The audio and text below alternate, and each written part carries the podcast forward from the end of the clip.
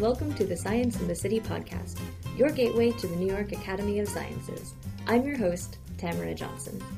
Um, we need the results of all clinical trials, all brought together, synthesized in one place, in order to understand the true benefits and risks of a treatment.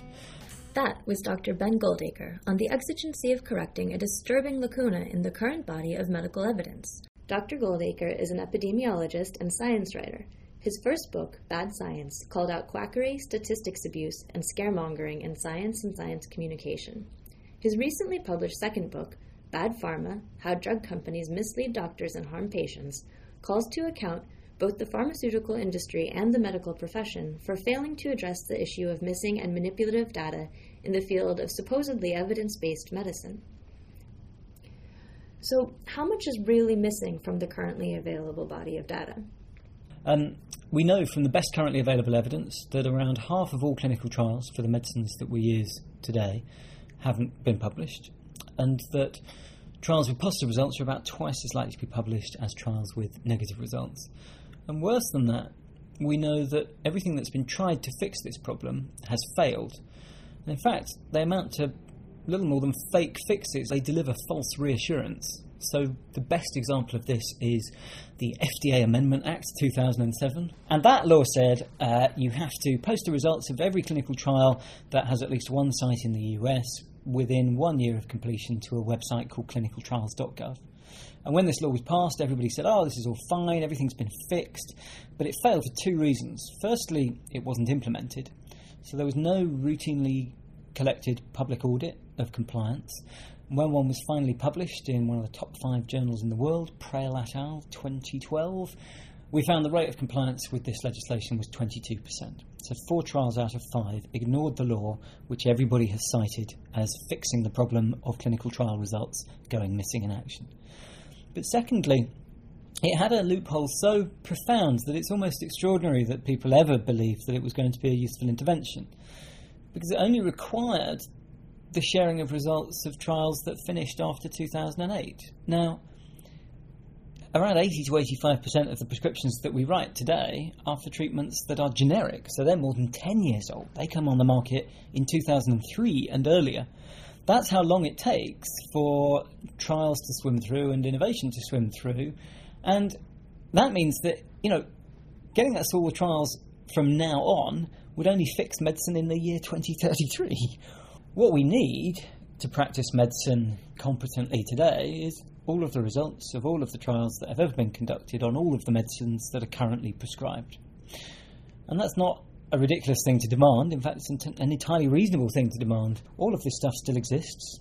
Companies are obliged to hold on to it if they're if they're industry trials, and we just need to get this information. And it, it, it astonishes me that anybody even tries to defend the notion that it should be okay to withhold evidence about the effectiveness of of treatments from from doctors and patients. It makes a mockery of, of evidence based medicine when you say half the trials have gone missing based on the best evidence, what is this evidence exactly? So the systematic review data on publication bias. So, um, well, firstly, I guess people need to know what a systematic review is. It's an extraordinary thing that systematic reviews are new. Um, up until about the 80s in medicine, if you were writing, let's say, a medical textbook chapter or a review article for an academic journal on the treatment of let's say, uh, the treatment of depression in patients with physical illness who are in hospital, then you might go, well, I can remember a couple of trials that I've seen on that already off the top of my head. I'll keep my eyes out over the next nine months until the piece is due. So I'll um, I'll see any trials that come along in the journals that I happen to subscribe to anyway, which will be higher impact factor uh, journals, which we know are, are biased in their content and more likely to have more flattering uh, results. Maybe your friends will let you know about trials that they've seen, and maybe you'll keep your ears open at conferences just in case anything comes there. So this very, this very inefficient, but also very, very um, messy uh, approach to gathering data, much like what a sort of 19-year-old student would do, kind of randomly googling stuff and then throwing something together for a college essay would then get published in a medical textbook and become canonical. And it's subject to all of uh, all of the, the, the, usual biases, unconscious biases, but also you know, active cherry picking in, in some cases. So in the 1980s, people realised something had to be done about this, and we invented, and it is absurd that it had to be invented so late in human history, the idea of a systematic review. And that is a piece of science about science. So you go along and you describe exactly where you look and how you look. You say what medical databases you looked in. You describe the search terms that you typed in to get all of the all of the randomized control trials you possibly could, and you would get all of the studies with clear inclusion and exclusion criteria. All of the studies that have ever been done on this particular question in medicine. Then you'd extract all of the numbers for the main effect and you'd put them all in a big spreadsheet. You'd do something called a meta analysis and you get the best overall summary of what the true effects of that treatment are. Now, this is one of the most important developments in the history of Western thought, I would say, but certainly medicine. It's, it's as big as the invention of the randomized controlled trial. And it's this tool which I've used wherever possible to um, to gather evidence for the book. So, for the question of do trials go missing in action, I haven't relied on having a look for a few trials myself, nor have I relied on the odd study about trials that go missing in action. I've worked from the best currently available evidence, which is a systematic review from 2010, published by NHS, NAI, HR HTA, um, and this summarises the results of all of the studies that have ever been conducted today on this question. It's dozens and dozens, and overall, what you can see from that is that about half of all clinical trials don't go on to be published, and trials with positive results are about twice as likely to be published as trials with negative results. To find out if trials have gone missing in action is a little bit easier. All you need is a list of all the trials that you know that have been conducted and completed in a particular area, and then you can go and look for them in the peer-reviewed ac- academic literature, see if they're available. So um, you might do that maybe by going to an IRB, an institutional review board, or an ethics committee, finding out all of the trials that were approved to go ahead in a particular hospital or university or region, and then you can see if they've been published. If you want to show that there's a difference between the publication rate for positive results and for negative results, then you've got an interesting challenge because you have to find the results of trials that haven't been published, obviously.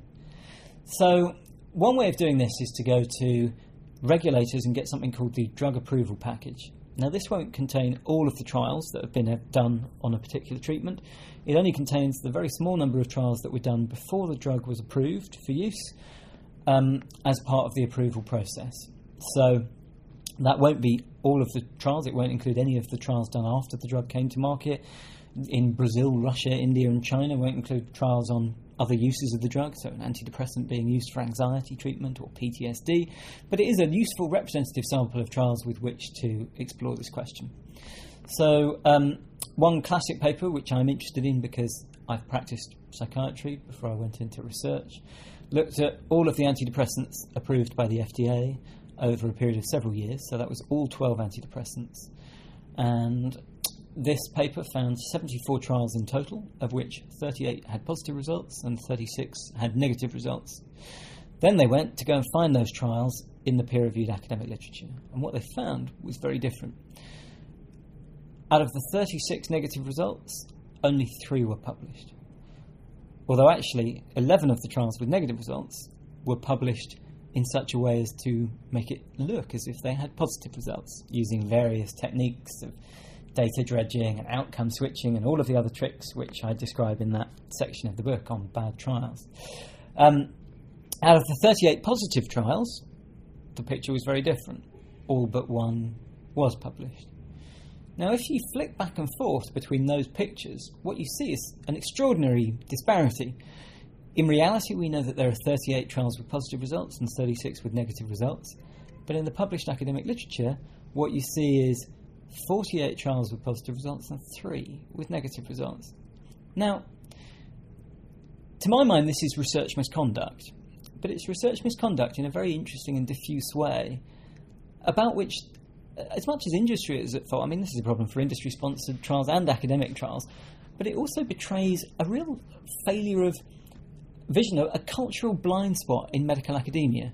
Because if, if you deleted half the data points in one study that you had done in order to get the answer you wanted, in order to make the line go the right way on the graph. I think we would both agree that you were guilty of research fraud. So, what's peculiar is that we don't have the same view of people who delete whole studies from the evidence base, even though we know that the results of whole studies will be brought together and synthesized to create an overall picture. And so we know that the insults to the overall apparent benefit of a treatment will be exactly the same if you delete one trial with negative results, be exactly the same as if you'd simply fraudulently deleted data points from within a trial. And yet, people throughout medicine and academia and industry and regulators have been very, very reluctant to view that as research misconduct. And I think that's a that's a that's a ludicrous failing. In collaboration with the Center for Evidence Based Medicine, Sense About Science, the James Lind Initiative, and the BMJ, Dr. Goldacre started alltrials.net. The campaign calls for the registration of all clinical trials, and it hopes to generate progress towards this goal by leveraging the pressure of mounting public and organizational awareness. Given the toothlessness with which regulations have been enforced in the past, I was honestly a little bit skeptical about the efficacy of all trials when I first learned of it. It seemed potentially optimistic.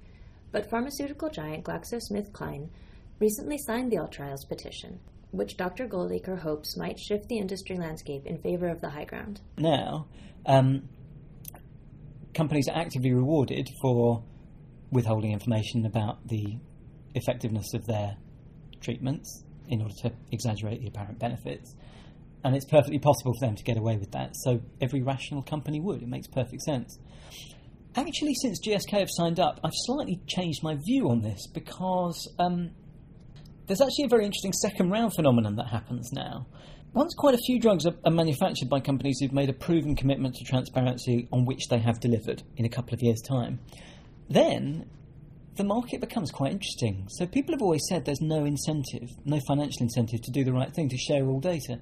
But actually, um, if there is differentiation within a market with respect to how transparent a company is, then let's say there are two treatments which appear to have equivalent benefits. They both have a relative risk for you getting better from whatever the problem is of 1.8.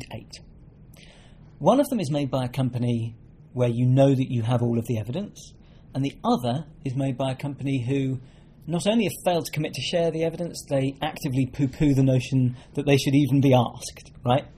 Well, a rational patient, payer, and doctor would use the treatment from the company where they know that they've got all of the evidence. Because if you're being offered two treatments which are apparently equivalent, with a relative risk for getting better against placebo of 1.8, but one of them you, you know that you've seen all the data, the other, the, the best you can know is that from the the, the best currently available evidence from a systematic review of all of the dozens of studies that have ever been done on publication bias. We know that half of all trials that are conducted and completed don't go on to get published, and that and that trials with positive results are about twice as likely to get published as trials with negative results.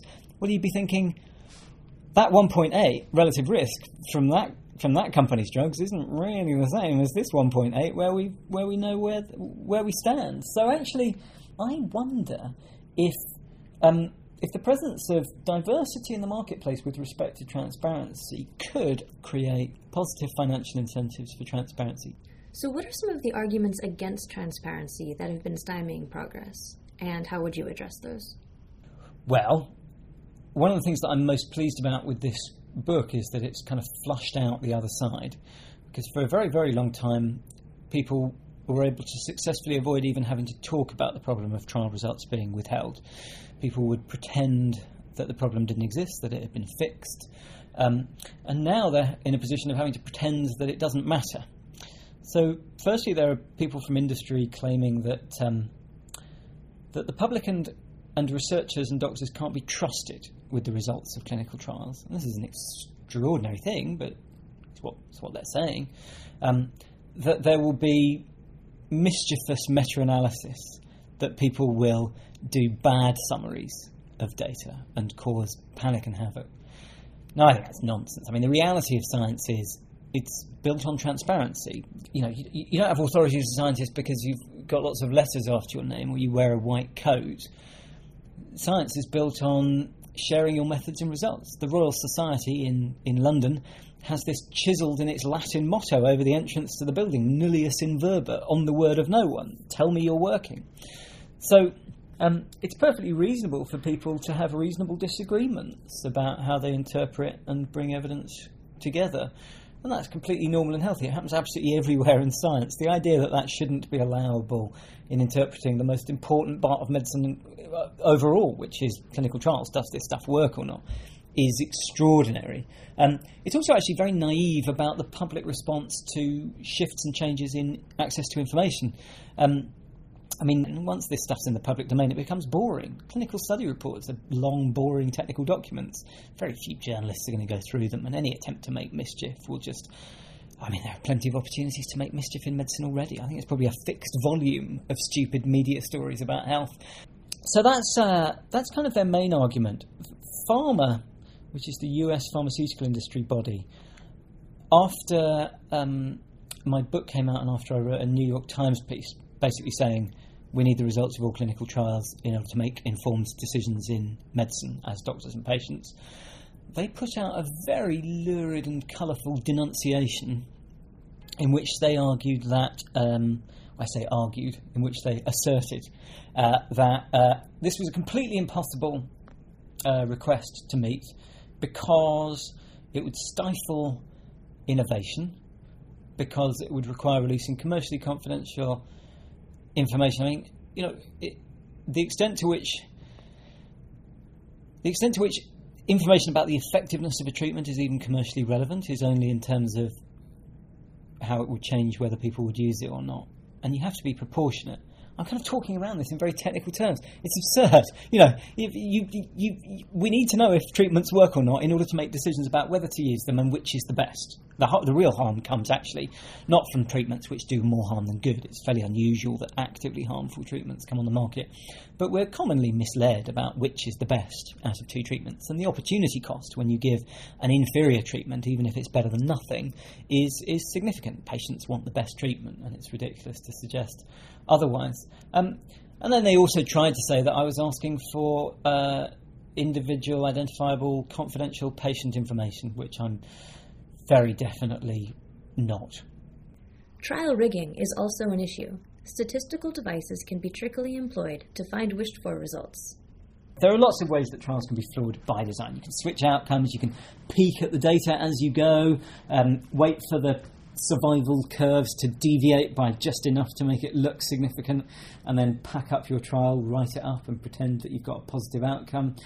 You can uh, fiddle around with how you deal with missing data. That's a good way of of, um, of getting a positive result out of noise.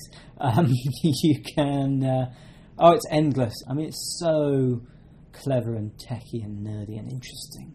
You might wonder, given that, what's even the point of reporting all the trials if the trials themselves can get away with such manipulations? Dr. Goldacre argues that accessible full trial reports, including the statistical methodologies, would allow doctors and researchers to decide for themselves whether a study and its outcomes are credible. And Science in the City listeners, this is Dr. Goldacre addressing you all. You're The people that, that we need on our side to fix medicine. Um, my profession has acquiesced in the face of some preposterous flaws. We've demonstrated a, a, a, an appalling lack of ambition and insight into several very, very important problems in medicine. And we have failed to fix them behind closed doors. The, the, the problem of trials with negative results going missing in action has been unresolved for three decades now. So, if anyone is a member of any professional body, whether it's medical or academic or a patient group or anything at all, if you could sign up to alltrials.net, it's actually been really inspiring just over the last two months to see how a discussion can be moved forwards just by enough people, serious people, standing up and going, look, you've got to stop pretending that this problem doesn't exist. And it really is the. I mean, there's nothing controversial. There's nothing anti-industry about it. It is the single most important flaw in the fabric of the information architecture of evidence-based medicine. We cannot make informed decisions when half of all clinical trials are withheld from doctors and patients.